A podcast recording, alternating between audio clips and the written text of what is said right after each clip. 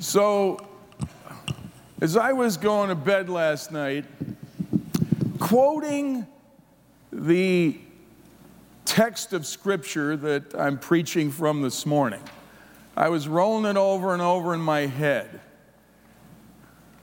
The Lord says to my Lord, Sit at my right hand until I make your enemies your footstool. I was looping this around in my head. And the more I looped it, the hotter and hotter that thing got. And I thought, this is a hot one. And I could not get out of my head a grill. And I said, the only appropriate pulpit to preach from tomorrow Yes. is, is a backyard grill. Come on now.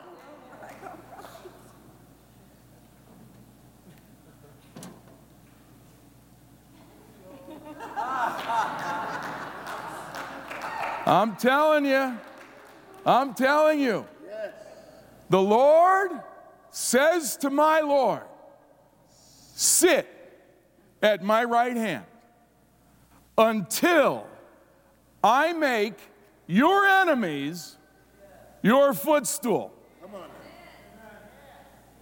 That one verse in Psalm 110, verse 1, may be the most defining scripture when it comes to accurately understanding Jesus. Yes. And we need to understand it. The reason I say it is because of all the Old Testament scripture that points to Jesus. And there are two to three hundred, some say 500 different scriptures in the Old Testament that point to Jesus. This one, Psalm 110, verse 1, is the only one of all of them repeated six times in the New Testament. So this one text appears seven times in your Bible. There are not many texts you can say that. I'm not saying that there isn't another because I, I, I haven't fully researched that. But of every, every text that points to the Messiah, Jesus, from the Old Testament, no other text is repeated six times in the New, New Testament.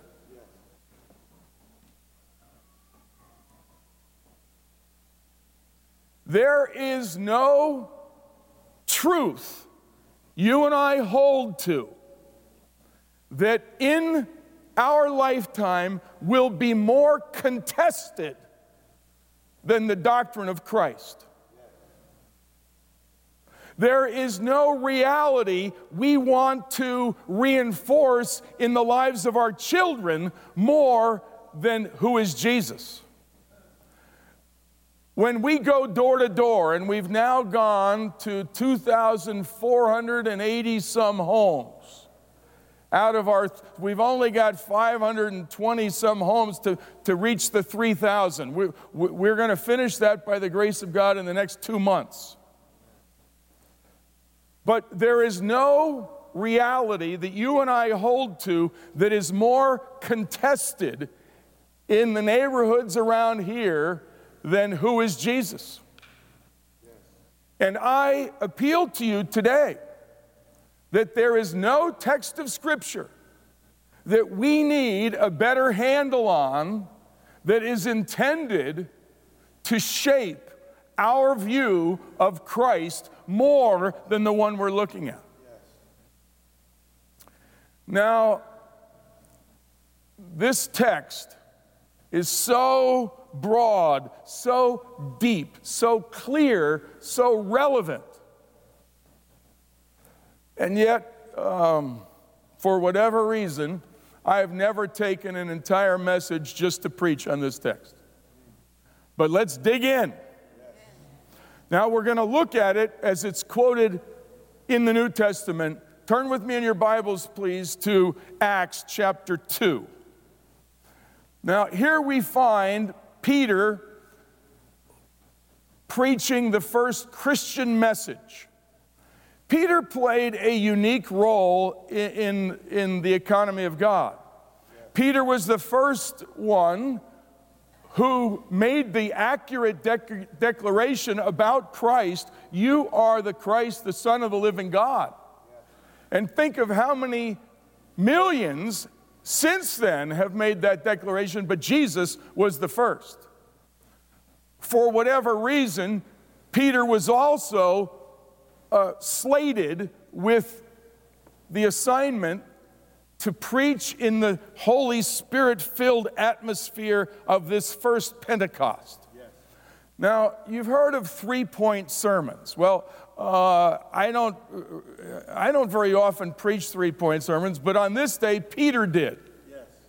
He preached three texts of Scripture.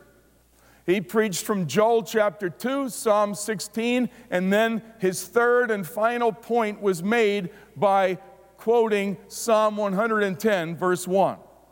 So he culminated everything he preached on this verse. In a sense, he stuck the dismount with this verse. The first text from Joel chapter 2 was explaining the context of the Holy Spirit. He's explaining from quoting Joel chapter 2 what just took place in, in, at Pentecost and how the Holy Spirit came as, as Jesus promised he would come, and, and he gave these other tongues. And everyone, uh, thousands of people heard in their own language the gospel being preached. And to, to give the scripture reference for that, he quotes Joel chapter 2. Then he moves from Joel chapter 2 to Psalm 16 to preach the resurrection. The resurrection is obviously core and paramount to, the, to our Christian faith. If Christ has not been raised, then our faith is futile, it's empty. But that was not what he culminated with. He goes from the resurrection to the ascension. Now, last week, Stephen really gave a masterful panorama of why the ascension is critical to our faith. But this morning, I'm not going to give a panorama. I'm going to give us, by the grace of God, solid footing in this one text. Yes. And Peter begins this way, verse 33 being therefore exalted to the right hand of God, and having received from the Father the promise of the Holy Spirit, he has poured out this that you yourselves are seeing and hearing. For David did not ascend into the heavens, but he himself says, The Lord said to my Lord, Sit at my right hand until I make your enemies your footstool. Let, uh, let all the house of Israel therefore know for certain that God has made him both Lord and Christ, this Jesus whom you crucified. So, the culmination of Peter's message was based on this one text of Scripture. Now, it's interesting, Peter changed one word. When he quoted it, he, he changed one word. The Lord said to my Lord, Sit at my right hand until I make all your enemies a footstool. That's what you'll read in Acts chapter 2. What David wrote, and we're going to see the significance of this, what David wrote is, The Lord says.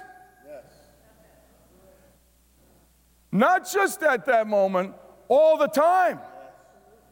There is never a day that the Father doesn't say to the Son, Sit right here at my right hand. And the amazing thing is, a thousand years before Jesus was even born, the Father was saying to the Son, You sit right here. Yes. Hallelujah. And somehow God allowed David to overhear what the Father was telling the Son. Now, there's three irrefutable elements to the ascension, all contained in this single verse. So, in a sense, this third point of Peter's Pentecost message has three points. I can't get away from a three point sermon if I tried this morning. There are three points.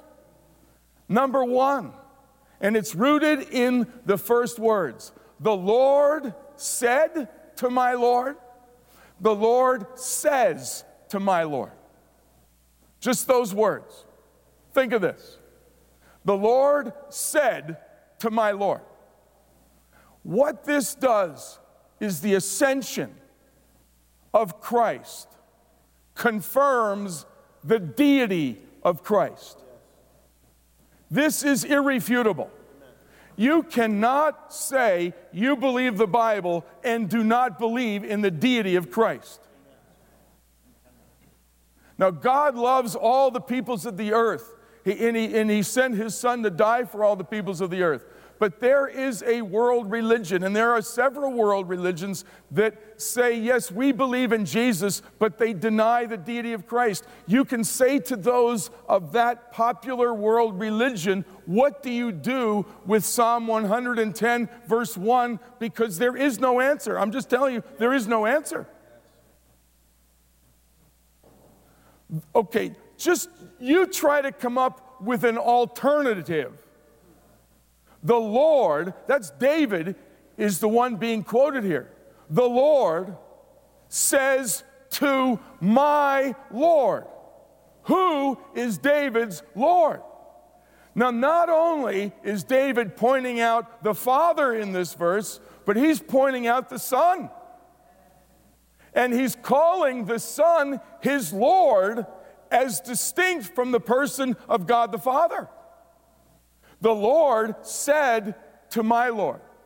But when David said it, the Lord says to my Lord. It's almost as if David overheard this more than once. Somehow, David lived with such intimacy that it was an ongoing thing that he overheard the Father telling the Son. But let me ratchet that up a notch. Here in this text, David did not ascend into the heavens, but he says. But let me read what Jesus said when he quoted this text of Scripture. Now, I mentioned it's, this one text is in six different places. It's in Matthew, Mark, and Luke, so that's three. It's here in our text in Acts, so Matthew, Mark, Luke, and Acts and it's twice in Hebrews. But in, in Mark's Gospel, chapter 12, verse 15, and Jesus taught in the temple and said, so just picture this. Here, Jesus is teaching in the temple, and he says, How can the scribes say that Christ is the son of David?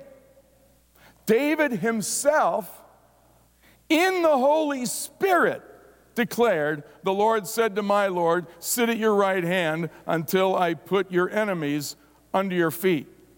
David himself calls him Lord, so how is he his son? And the great throng heard him gladly. Now, this is this account in, in Mark's gospel is one of the great Trinitarian scriptures in the Bible, and there are many. But right here, no, let's just look at what I just read. He's quoting David. He's referring to the fact that David had this revealed to him explicitly by the Holy Spirit. That's what Jesus said. So David here is speaking by the Holy Spirit. And and he's referring to a moment when the Father spoke to him as the Son.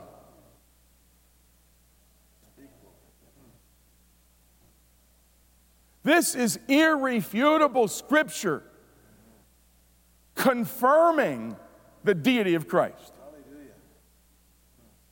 And it's an ascension scripture. Who else would David be referring to? I mean, would David be referring to Saul? No, this was not Saul. He knew better than that. Saul never heard God say that. In fact, Saul heard the opposite. I gave you a chance and I was going to establish your kingdom, Saul, but because you've, you've disobeyed, I, I'm, I'm i have to find somebody else than you, Saul. So Saul heard the opposite. So you tell me, was, was David talking about Nebuchadnezzar? No, was, was never Nebuchadnezzar ever, ever uh, told by God to sit at God's right hand? Of course not. There, there is no other answer. This one text of Scripture, an ascension Scripture, shows that the ascension confirms the deity of Christ. Now, the next phrase sit at my right hand. Five words. I'm telling you, church, these are five words you want to loop in your mind. You want to pray. You want to feed these into your prayer life. Sit at my right hand. These are five of the most extraordinary, comforting, strengthening, reassuring words ever penned. The Father is speaking to the Son. Sit at my right hand. The, the word sit literally means sit enthroned. It, it, it, it not only points to the deity of Christ, but it re- points to his royalty. It's why the writer of the book of Revelation, the last book in the Bible, calls Jesus the ruler of the kings of the earth. We often use the phrase King of Kings and Lord of Lords, and that is used in the Bible referring to Jesus. But, but, but I love that phrase in the book of Revelation the ruler of the kings of the earth. Some of us are upset that Iran uh, doesn't like us. Well, the Father did not say to the Ayatollah, Sit at my right hand. Some of us are upset that, that the, the, the ruler of North Korea doesn't like us. Well, God didn't tell the ruler of North Korea, sit in my right hand. Now, I thought of this this past week, as I understand that the Game of Thrones uh, uh, came to an end or is about to. And um, I, I don't know much about it. I've read articles and so forth. But I guarantee you, when, when the Father said to the Son, Sit at my right hand, he is not playing games with his throne. Hallelujah. I can guarantee you that much.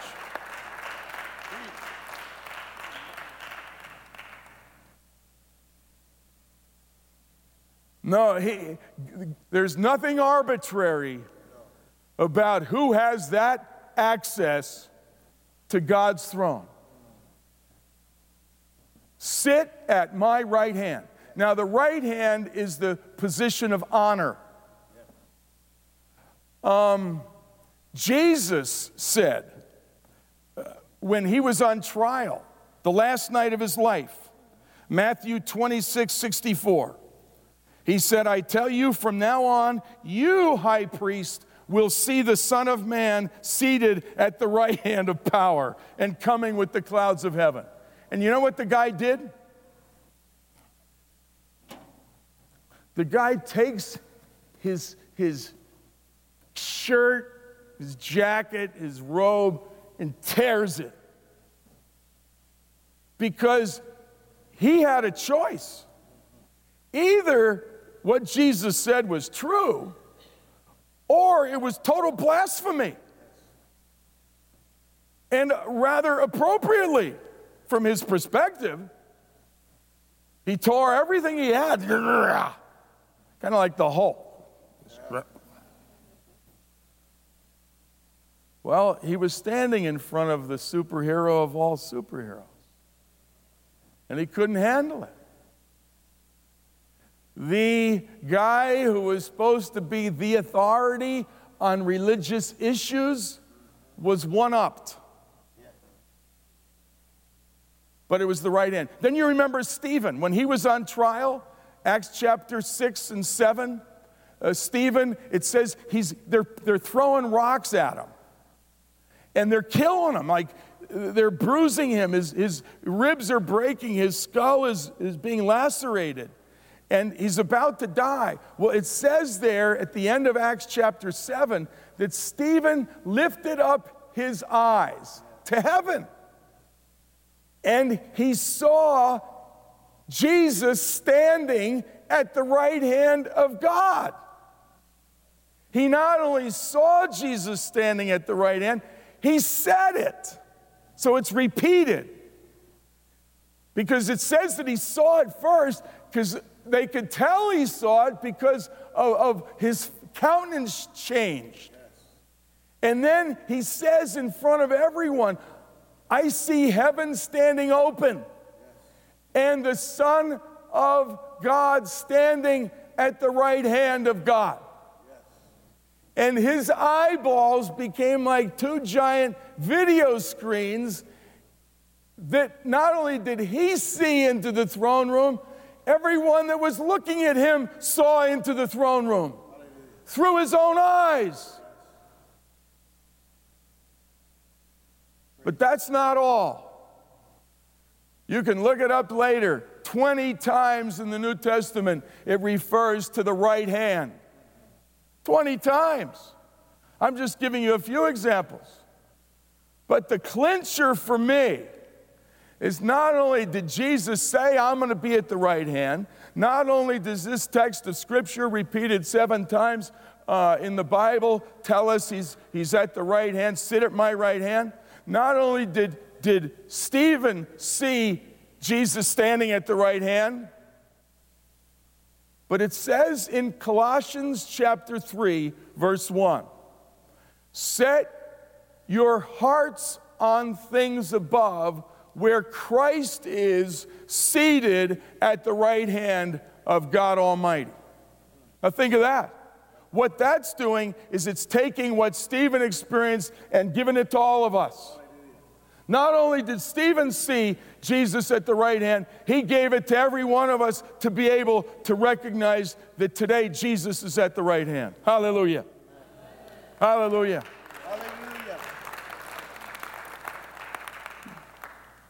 No.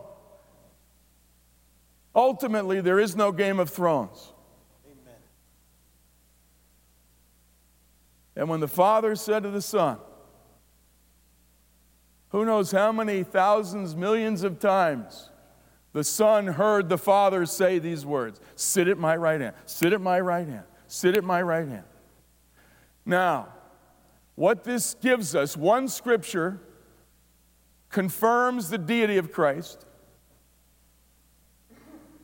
assures us of the royalty of Christ. But it also flat guarantees us the victory of Christ. Until your enemies, until I make, the Father saying to the Son, until I make your enemies your footstool. Now, those two phrases, your enemies, your footstool, normally don't go together. If they're your enemies, you, you, they make you anxious, they make you antsy, they put you on edge. They, they are anything but a footstool. You, you, you, you see them as your enemies. They could harm you. But think of what this did for Jesus. To hear the Father say, until I make your enemies your footstool. Hallelujah. Hallelujah. What a promise. You know what a footstool is? A footstool, some people call them a, a hassock. Uh, some people, it basically turns a chair into a lounge chair. You, you put a footstool in front of it, you, you can chill out. You're, you're, you know, it's the phrase, kick your feet up. That's what the Father is perpetually saying to the Son. Now, I want to just tell you something about that footstool. That footstool is getting bigger every day. Because it says in Isaiah chapter 9, uh, for to us a son is given, to us a child is born, and the government will be on his shoulders. His name shall be called Wonderful Counselor, Mighty God, Everlasting Father, Prince of Peace. And of the increase of his government and of his peace, there is no end. Now, David prayed several times about the, the footstool. He prayed in Psalms. He said, um, Join me in worship at the Lord's footstool. It says in Isaiah, the last chapter 66, the first verse, that heaven is God's throne and earth is his footstool. But did you know that every time we gather and worship, the footstool was a little bit bigger than the last time? Oh, it's true. There is an ever expanding footstool for Jesus. Hallelujah. And the beauty is, you and I, part of our nobility as the redeemed of God is you and I are part of building that footstool. It's true. Of advancing Christ's kingdom, living under his authority, taking the gospel and sharing it with others, all of that is, is bringing ideological enemies to bow before Christ. And we are enlarging his kingdom, expanding his government, both personally, domestically, over our finances, over our relationships, in our community. All of that is building a, an ever enlarging footstool for Christ. If you are in a rut, let me say to you on this Memorial Day weekend, if you are in a rut of watching television news and getting in a lather over this problem and that problem, and, and you, you live in anxiety over the unraveling of issues and, and at times seeming uh, the demise of decency and all that. Let me tell you, turn off your television and spend time before God's footstool. A footstool means God is not sweating. God is not wringing his hands. In fact, it says in Psalm 2 that why do the nations rage and the kings of the earth conspire against the Lord and against his anointed? That means the Father and the Son, because the anointed is the Christ, the Messiah. So, why do the kings rule and plot in vain against the Lord and against his Christ? It says, Don't you know that the Lord laughs? He laughs. He laughs, and his feet are on the footstool. Yes. Hallelujah. No, oh, this text of Scripture, brothers and sisters, is so relevant. Yes, it is. It confirms Christ's deity. Amen. It assures us of Christ's royalty. And it absolutely guarantees Christ's ultimate victory. Now, look at the response to this passage. First, it's the response of heaven. So he not only quotes that the Lord said to my Lord, Sit at my right hand until I make uh, your enemies your footstool. And then to finish his message, he said, Let all the house of Israel therefore know for certain that God has made him both Lord and Christ, this Jesus whom you have crucified. So, the ultimate fulfillment of Psalm 110, verse 1, had not yet happened when David overheard this conversation. It was a prophetic word that would be fulfilled when Christ was crucified, when he was raised. 40 days later, he ascended to heaven. He brought back into heaven something he never had before a physical body, and he sat down next to the Father. And that's when this was fulfilled, and it says, God has made him both Lord and Christ. Hallelujah. That's how heaven responded. What a moment in heaven when Christ was seated. Now, for the first time, with a physical body. Never before. But look at how the people responded on earth. Verse 37. Now, when they heard this, they were cut to the heart and said to Peter and the rest of the apostles, Brothers, what shall we do? Peter said to them, Repent and be baptized, every one of you, in the name of Jesus Christ, for the forgiveness of your sins, and you will receive the gift of the Holy Spirit. For the promise is for you and for your children and for all who are afar off, everyone whom the Lord your God calls to himself. With many other words, he bore witness and continue to exhort them, saying, Save yourselves from this crooked generation. And those who received his word and were baptized and added that day about 3,000 souls. What a response to the ascension. Amen. How do you respond? How do you respond?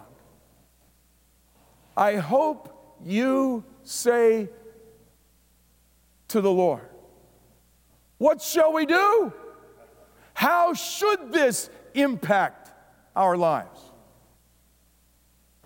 The one thing for certain, you cannot turn away from Psalm 110, verse 1, without a response. That psalm also includes the irrefutable words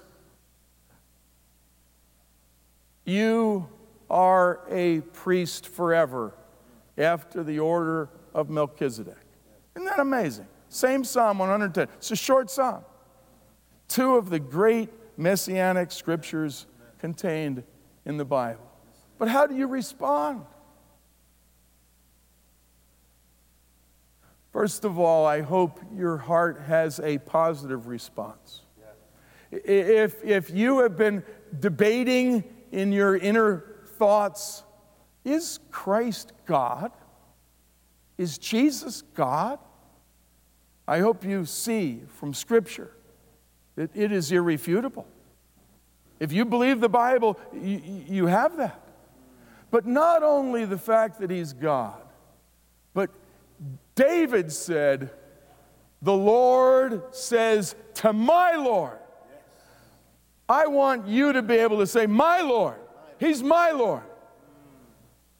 He was David's Lord and he's going to be my Lord. Today, would you crown him Lord? And would you, from this day forward, live your life in surrender and obedience, in devotion to the one who sits on the throne? Hallelujah. Hallelujah. Hallelujah. Let's stand together. We're going to sing this morning in response. We, I think have a couple of songs to end with. But I want to just give you an invitation.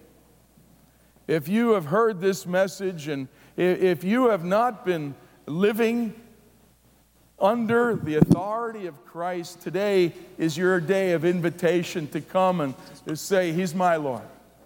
He's my Lord. I'm going to follow Him. Would you, would you make a public declaration of your, the orientation of your heart.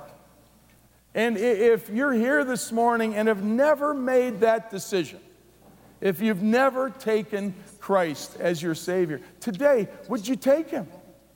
I want to invite you to come.